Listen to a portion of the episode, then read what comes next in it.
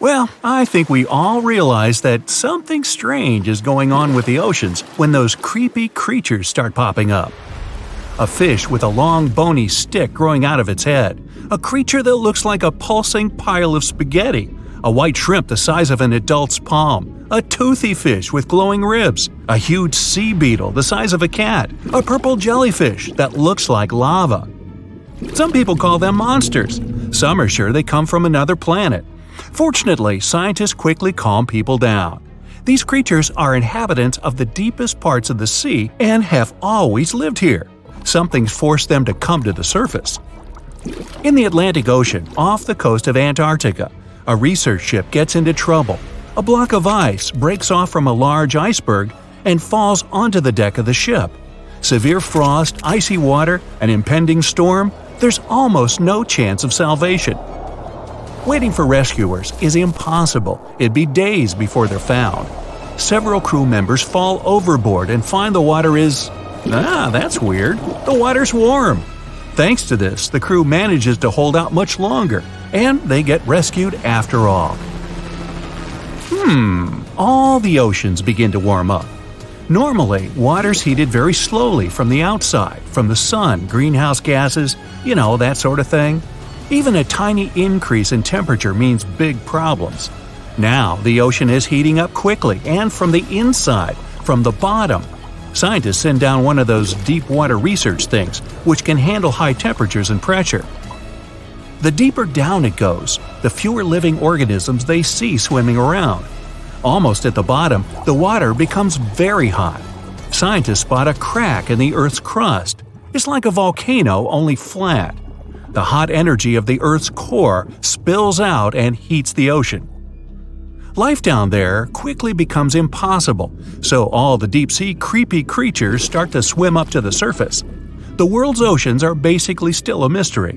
Whatever unknown animals were lurking in its depths, they're all swimming around on the surface now. Huge squid, the size of a bus, appear out of nowhere and attack ships. That kraken myth's not sounding so crazy now. Oceanographers discover new species of animals every day. But hot water isn't the only thing forcing all these beings out of the darkness.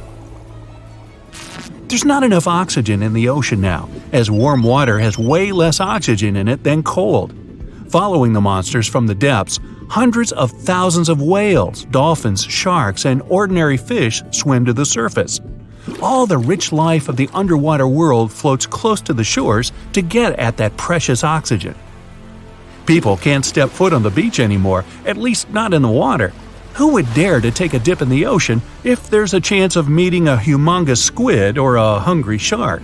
Yikes. Crabs and turtles come ashore. The struggle for food begins amongst all sea creatures. People don't exactly just sit by doing nothing. Fishing goes into overdrive. Of course, fishing like that can't last forever. Hot water quickly evaporates on the surface of the oceans. The massive amount of water vapor turns into huge rain clouds. The wind drives the clouds inland, and epic rains begin to fall on cities and towns everywhere. It's been raining all day. A powerful river of water is flowing down the street outside your apartment, taking cars, mailboxes, and trash along for the ride. You're a glass half full kind of person, so surfing time! The next day, the rain continues, and the next one too. The ground floor of every building is underwater. It's like a new sewer system. That means the streets aren't just filled with rainwater, it's way nastier than that. Luckily, the rain's finally ending. The water's slowly receding, but there's another disaster ahead. Thanks to all that hot air caused by the warmer oceans, tornadoes, typhoons, and hurricanes become a daily nightmare. Strong winds blow off roofs and ground all air traffic. Windows don't stand a chance. People are mostly hiding in their homes, hoping that everything will end soon. But this is just the beginning. The hurricanes calm down. You can step out onto a deserted, wrecked street and notice a large shadow. It's getting bigger and bigger. You turn around and see a giant wall of water. A huge tsunami is bearing down on you. You run back inside and head for what's left of the roof. The gigantic glaciers of Antarctica have been melting because of the hot ocean. Water levels are rising all over the world. Huge tsunamis are everywhere, flooding coastal cities in every continent. The landscape of the planet is changing. Millions of years ago, almost all the world's deserts were actually at the bottom of seas and oceans. Now it's happening again. Tsunamis are replaced again by new rains and hurricanes. Humanity begins to accept that life on Earth will never be the same. The biggest human migration in history is already underway. Flooded megacities are empty. Being able to swim becomes essential for survival. You and other people manage to survive on small bits of land, far enough from the water that hurricanes and tsunamis aren't that bad. Some settle in the mountains, which now just look like small islands surrounded by lifeless water. Life is slowly getting better. You get used to the endless downpours and frequent moves. But there's a new problem. More than half of the oxygen on the planet comes from seaweed and phytoplankton. These organisms use the sun's rays to convert carbon dioxide into oxygen. Now, because of the hot water, they're all gone. Most of the forests and fields are flooded. The Earth's atmosphere is losing its enormous reserves of oxygen. It's getting hard for people to breathe. Oxygen is really crucial for your mind to work properly, not just your body. You move more slowly, you can't make smart decisions. You forget where you're going and why. Makes it kind of hard to solve all your huge problems. But the Earth is awesome at adapting. Pretty soon, the planet's ecosystem starts to get back in balance. The water in the oceans is still hot, but not everywhere. In some parts of the world, new seas have formed.